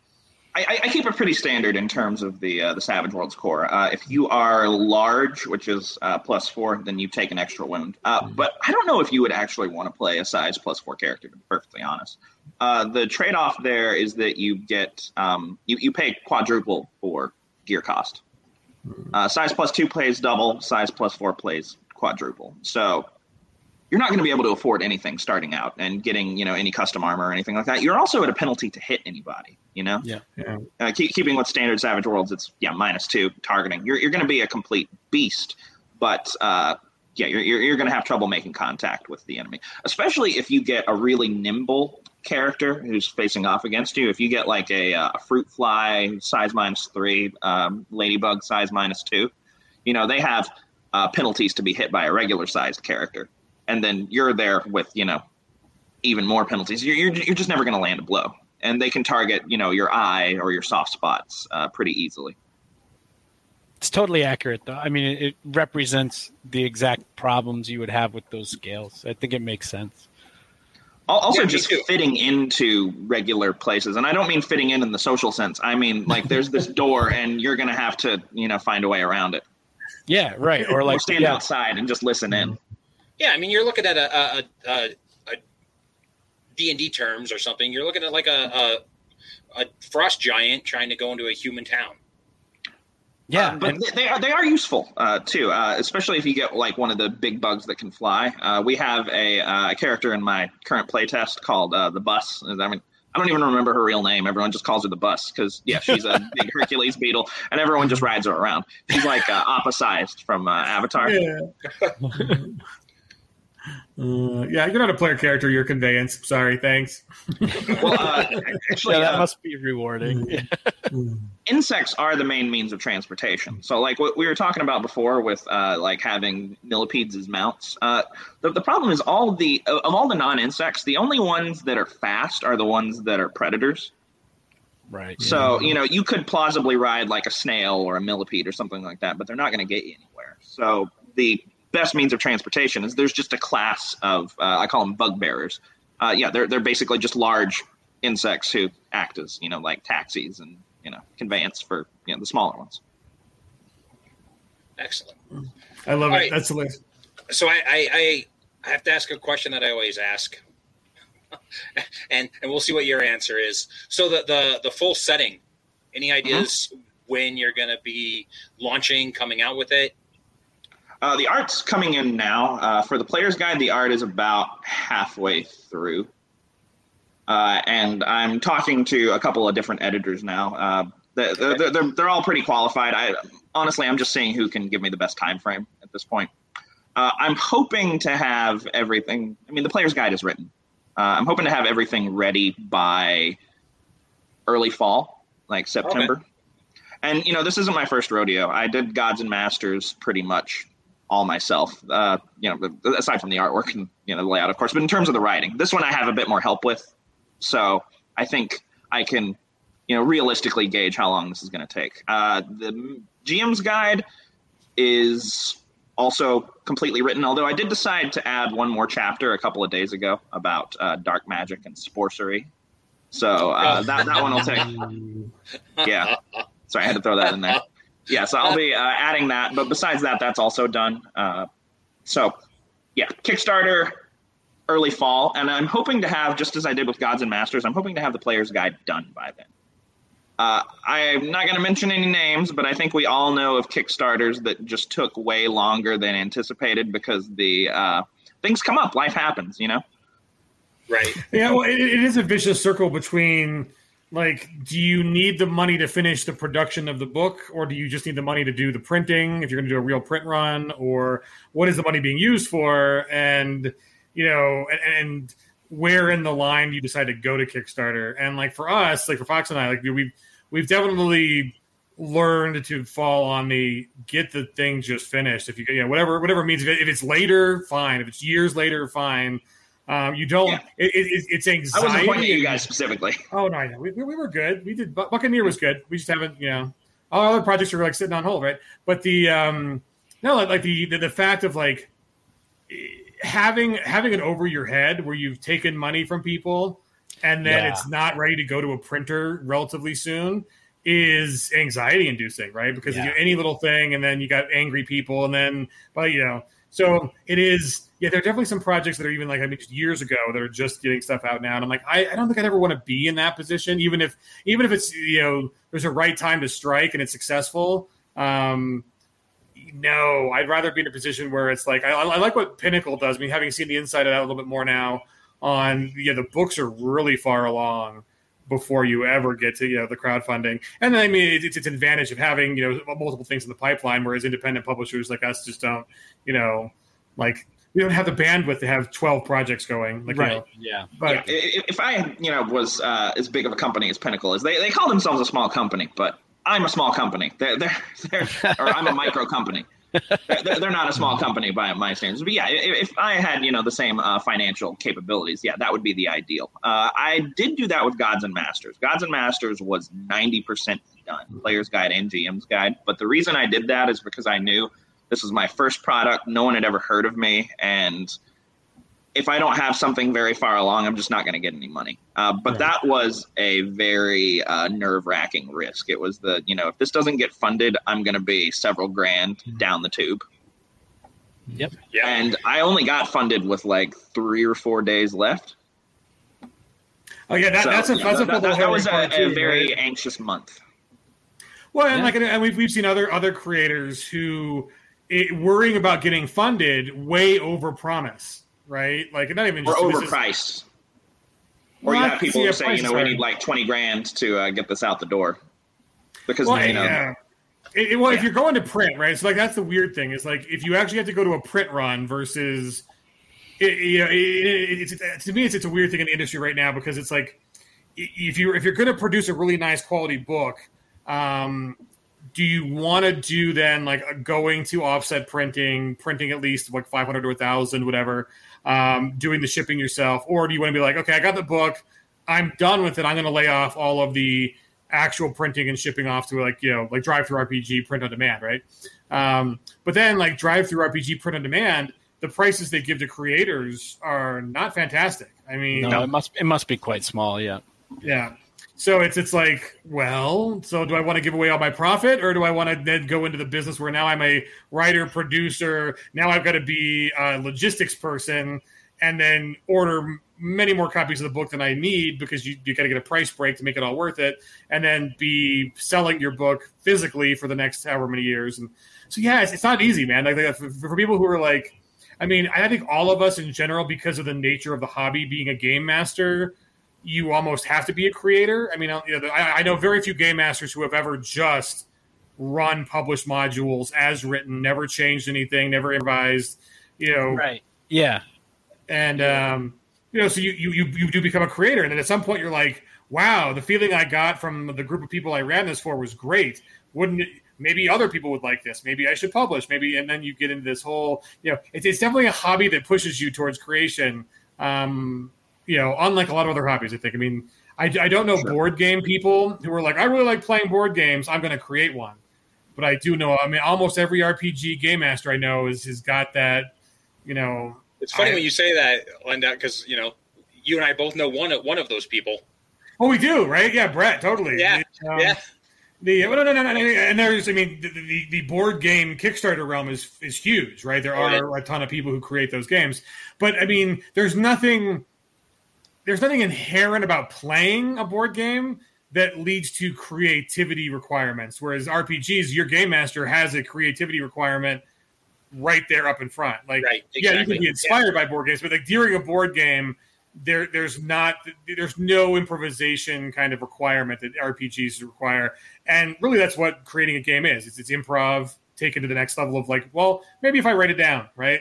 And uh, hey, that's a good question for both. For if you kind of like, okay, where did this idea come from? Like, you weren't a bug dude before. You you didn't have your grub, which I'm kind of amazed the grub stays a grub that long. It's like a lot of uh, yeah, it's super weird. Uh, they can be a grub for uh, depending on the species, sometimes two or three years, and then they uh, come out and they're uh, an adult for like six months. I mean, uh, okay, if, if we're if we're gonna go yeah, into the most extreme of that, there's a kind of mayfly that lives in the southeast United States. I, I forget the species name. It, it wouldn't be hard to find. The females, I mean, they're they're larvae for months, but they come out of their um, into their adult form. The females live five minutes. They lay their eggs and they die. The males live twenty-five minutes. They wait oh, for the females female. to lay, they fertilize, and then they die. And then the process repeats. That's that's crazy. Yeah. We we have handled that in game. Uh, if you want to play one of those species, uh, like a lot of moths do, don't have mouths. They physically cannot yeah. eat. uh, they they got about a week on them. They they come out. They need to lay their eggs, find a mate, and then they're done. So uh, basically, what since magic has started to come back into the world after most of the vertebrates have been stamped out, uh, so essentially there, there, is no, there is no orchid man. So that's the thing. There, there's no human. Oh, okay, so I, I I am open to the idea of publishing modules like in someone's backyard at some point, but in the uh, just just for fun, uh, and I have alternate rules for like if you want to do more of a silly Saturday morning cartoon kind of thing, you know, like a Bug's Lifestyle. The King, or yeah, yeah, yeah. yeah. But in the oh, core yeah. lore, I, I don't. say it explicitly, but let, let me ask you this. Imagine, like, right now, bugs, for some reason, become sentient, and they start systematically ganging up on and killing everything that normally eats them. What is, you know, birds uh, swoop in to grab a, a moth, and then, you know, ten other moths with, you know, like, short swords jump it and stab it in the eye. What's that going to do to the ecosystem? Right. Yeah, exactly. It's oh no, no. It's, I mean, the, the, the like people in, in the environmental cause, people are kind of down on humans. Just this whole kind of long-standing humans are a virus, a plague on the earth kind of shit. And I'm like, have you guys ever looked at biomass numbers? Like, we might be the most intelligent species on the planet. And I don't think that's even up for debate, you know. But we are by biomass, like, no. No, there's plenty of other very successful species that don't give a wick about what we're doing and are living happy, happy lives. They are more significant on changing the environment. They, you know, yeah, by biomass, yeah, humans are, yeah, we're not, we're not, we're not at the top of that apex. So I, I don't know how true this is. Uh, again, bug enthusiast, not expert, but I remember reading somewhere recently that if you divide every like living animal in the world into groups, uh, one is an ant, one is a termite, one is a beetle, two more, two out of five is everything else. Yeah, I believe that. Yeah. yeah. We're, we're talking macroscopic life, of course, not, you know, yeah, right. like single-celled organisms. But yeah, bar, barring that, that, that, it's it's not even close. Exactly, not even close, right? And like, so yes, just if if they could organize, oh my god, it'd be it would be frightening. Plus, I mean, total disaster, right? Yeah, total. Yeah, human beings would not stand a chance. I mean, I've seen, I've seen the movie Food of the Gods. I know what can happen. Oh, they wouldn't even need to fight that. people. Just. You know, killing all the other stuff, uh, getting rid of our oh, food source. If, yeah, if, yes. they, if you had a blight on corn for about five years.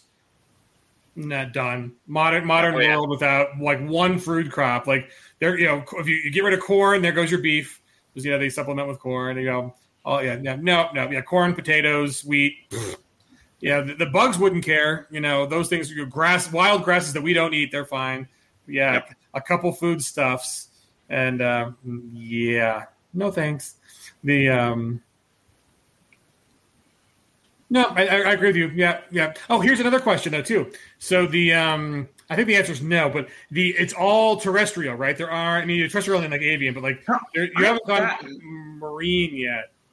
Uh, there aren't really any ocean insects. Exactly. There's one kind of water strider, uh, you know, the the ones that look like spiders that run around, uh, that mm-hmm. live in a couple of different places, but there's nothing under the sea. Uh, there are freshwater bugs, of course, and oh, yeah. yeah, those those are definitely taken into consideration. A lot of larvae uh, live underwater. Yeah. Uh, yeah, so that that's definitely in there, but no, nothing uh, ocean based. Uh, they do acknowledge uh, other uh, invertebrates as being may, maybe not equal to insects, but somewhere on the same level. So there's uh, the goddess Crustacea. Uh, so so there are two types of gods. There's the uh, nature gods. Uh, the five elements are uh, let's see, um, sun, wind, rain, plant, and fungus. So those are your religious type magics. Uh, and then the other gods, the ones that are bug based, are called the arthrogods. You know, instead of arthropods. Nice. Yeah, so the, the, the arthrogods include insects, but there are also, yeah, there's crustacea, there's uh, one for uh, centipedes and millipedes, uh, there's the arachnid gods, who are bad news. Uh, yeah. Yeah, but no, there, there, there's nothing in the ocean because that just reflects real life. That's that's good. Well, I, I, just, I was just thinking of, like, if you've got pirates, what are the big, like, what's the... Well, what's it, the, it could be like a pond is the thing. You know, yeah. A body of water doesn't need to be that big in order to be a, uh, a pretty large ocean to a... Uh, A bug. That's true. That's true. That's oh, yeah. In our whole adventure uh, that we wrote, I mean, it takes place basically on two sides of like a big puddle, basically. And and that's, you know, where these two cities are uh, and the, the still sea between them, which is essentially, yeah, like a large, like a like a vernal pool or a, like a puddle of water that they have to venture across on their tiny boat made of twigs and, you know, leaves. I love it. This is yeah. yeah this is great. It's good oh, stuff. Yeah. So the uh, I think the last question for you guys is like, when are you going to come on and run this for us? Like, we definitely need to get an online game of this uh, going. Now that we, I mean, we, obviously we're all on different continents and we're filming at a weird time, but um, I think I need to see this in action because.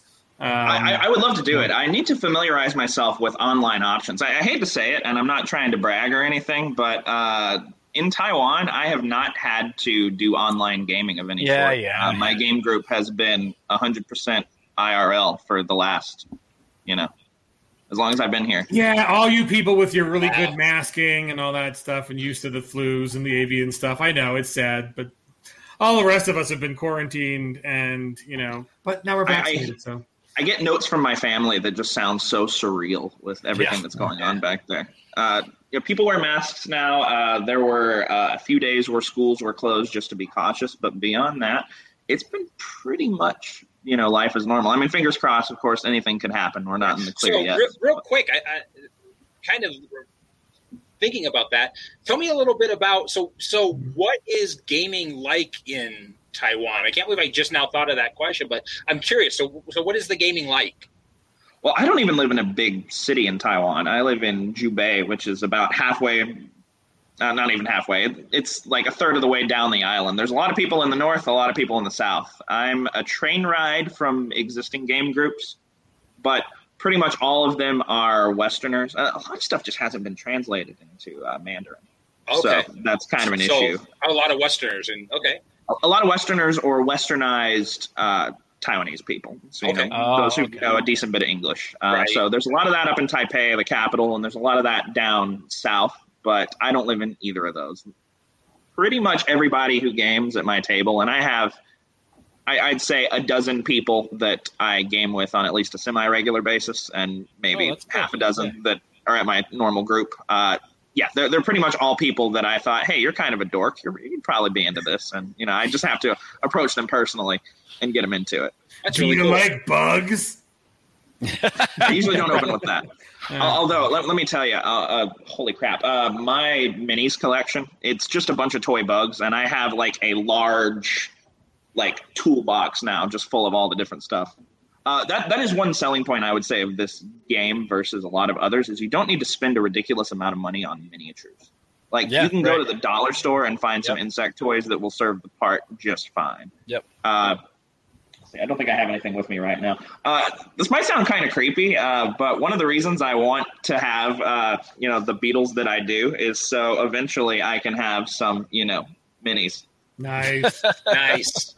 I like it. Yeah, those are cool. Yeah, no, I I, I knew my, one of my friends had a scorpion that was in acrylic like that for the longest time. I mean, we actually, we mentioned, like, you're on the market for a scorpion, but you just have to convince the significant other that, you know, what size scorpion, what I, I want a big one. I want an emperor scorpion because they're pretty much harmless, but they're also, like, you know, giant. Wow, that's cool. That's cool. I, I own no bugs, but the um, what no. is it like? Here's the question, right? So you, you, you mentioned a little bit before um, on the personalities. Like this, I mean, obviously your grub is, is right now just grubbing. It's just eating food.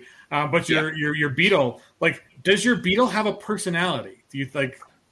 Uh, so I, you know, I haven't handled many other beetles, so this might be, you know, just how beetles act. Uh, but okay, so uh, Mueller is a female, and the females, for the most part, don't. They're they're very passive. They find a place on a tree, they release their scent, and the males come to them. Uh, but this also affects uh, their behavior in other ways. Like, I was cleaning out her tank the other day, uh, and she latched onto my finger, and I was trying to, you know, push her off gently. I could have taken her off very easily, but I didn't want to, like, rip a foot off or anything. Yeah. And so I was very gently trying to pry her off, and she just got scared and hunkered down and would not move. It took about an hour and a half yeah. to pry her off of, you know, my right oh, pointer wow. finger. I ended up having to use a uh, pencil eraser because it was soft enough that I knew it wasn't going to, you know, like, damage her or anything. Uh, whereas, uh, from what I understand, a male, the second they get scared, they're just going to fly off, which honestly would have been much easier to deal with because, you know, my apartment's not that big. I could have handled that just fine. But, uh, yeah, so her personality, she's very, very um, calm, but, yeah, just kind of hunkers down and stays in one place. She, she runs around a bit in her tank, and she pounds banana jelly like you wouldn't believe. Like, she's eating her weight in this stuff like once every couple of days. They have banana jelly. I am uh, jealous of captivity.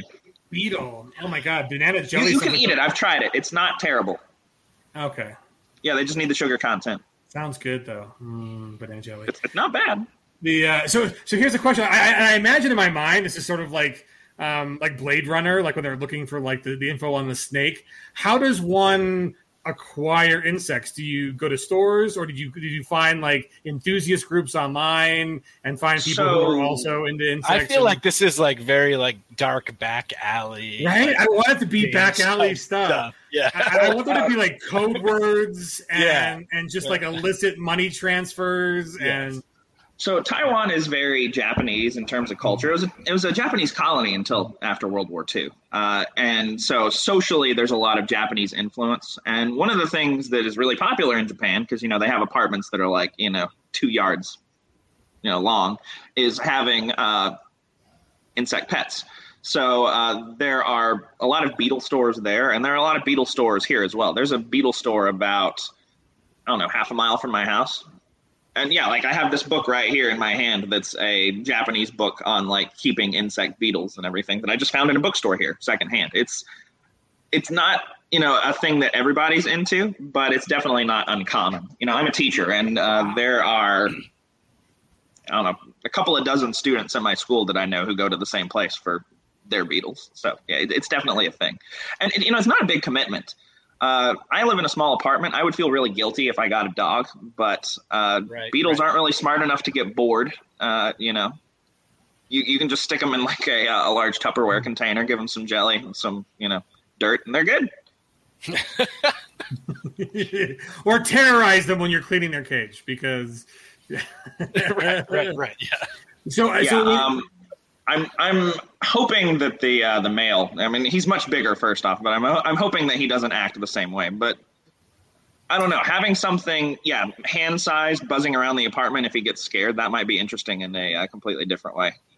Because so I don't know it, how happy you would be to see that. Is the grub the same species of beetle?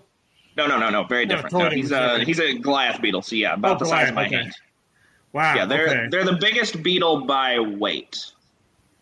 Wow. Wow. So, um, do you have to do like, uh, so it's kind of variable on, on when he decides to, to metamorphose or whatever. Um, He's still got a couple months left. He's starting to turn yellow just a little bit, which is how you know that they're finished. They start out like milky white, and then the yellower they get, the closer they are. And then, yeah, they, they transform. So is it, does he need a whole different enclosure when that happens? Or nope. like, I'll probably upgrade it just in terms of size, because, again, he's going to be a big honking beetle.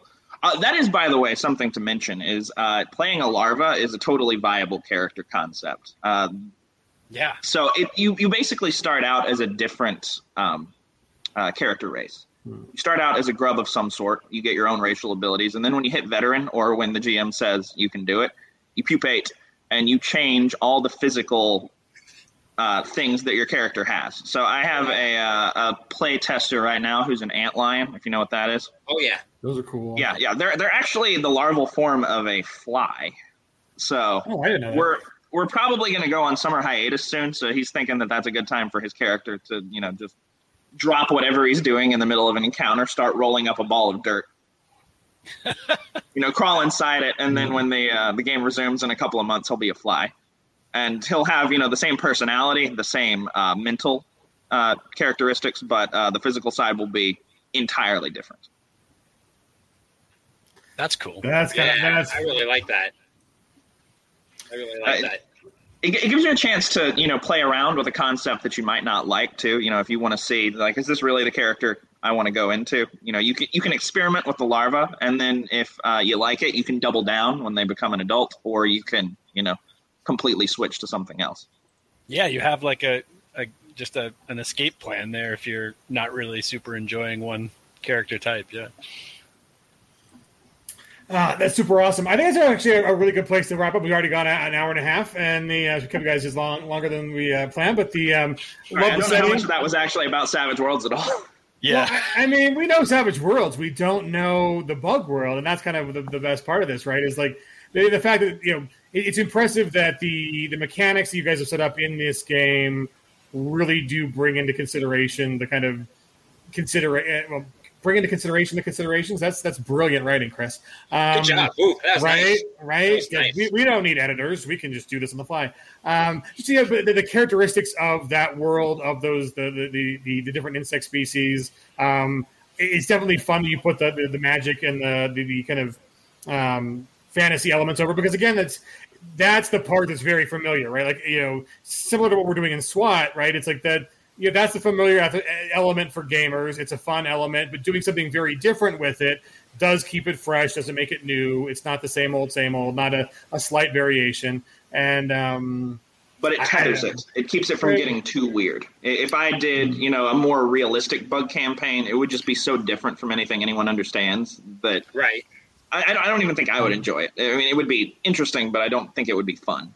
Well, that's true. That, that that's the game part, right? Like, it's gamified. We know the rules of the game generally, um, and we like playing the game. So, like, yeah, yeah, the subject matter changes, but, you know, the language of the game mostly stays the same. Right. And um, that's pretty good. So, uh, so by the it sounds like by the time you have the Kickstarter, you'll have your Goliath Beetle out. So we definitely want Goliath Beetle pictures for your Kickstarter. And um, yeah, I can do that. Yeah. So, is there any anything before we let you guys go? Anything that you want to just mention? Um, I know right now we you, we you can get the current um, P D Fs on drive-through, right? The, ju- the Jumpstart yep. and the right. Adventure both are available. Yeah, so go. Uh, over, we'll probably uh, have some more coming out uh, in the meantime. Uh, I've got Peter and I've got a couple other uh, guest authors who are putting some stuff together. I, you know, I, I, I could spend some time on that, but really I should be pushing through the uh, core product, trying to get right, that out sure. as soon as possible. So, yeah, yeah. Um, if we do do other things in the meantime, it will be kind of exploring different biomes. There's there's no reason really to have all these adventures in the same place. The first one was a forest. Peter's was a uh, swamp pond area. Um, you know, there's a lot of stuff you could go with. But the last thing I would like to uh, kind of preview, I guess, is there is a plot point campaign that, as I said, I've been playtesting pretty exclusive, uh, pr- pretty thoroughly, rather, with uh, my Taiwanese uh, game group.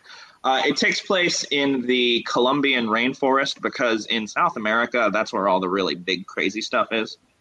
You know, the uh, the tarantulas, the really terrifying spiders, just a lot of biodiversity. And I'm kind of going in almost a sort of uh, Castlevania direction. Nice. Interesting. Yeah, uh, I'm, I'm, the preemptive title is called The Golden Web. Uh, you ever heard of a golden orb weaver? Mm-hmm. Yeah, so one, one of those is the uh, uh, the villain, uh, Octavia von Nephila. So, yeah, I'm, I'm going in sort of a yeah Germanic uh, horror game, but, yeah, in the rainforests of Colombia. Uh, that sounds great. Uh, I'm not sure when that one will come out. You know, obviously the uh, Player's Guide and G M's Guide comes out first, but I'm hoping that I can have that one hammered out in the next year. I have a pretty firm idea of, you know, what I need to write. It, it's it's beyond the concept stage. I just have to, you know, actually get all this other stuff done before I sit down and write it. But that will be coming. Excellent. Well, awesome. Well, th- thank you, Peter, for writing the uh, the best pirate game to come out since Buccaneer, and uh, for Calvin for uh, doing bringing this crazy, crazy insect-filled world to Savage Worlds. I think it's exciting, and um, yeah, look forward to seeing your picture. So, thanks for joining us, guys. Thank you very much for having me.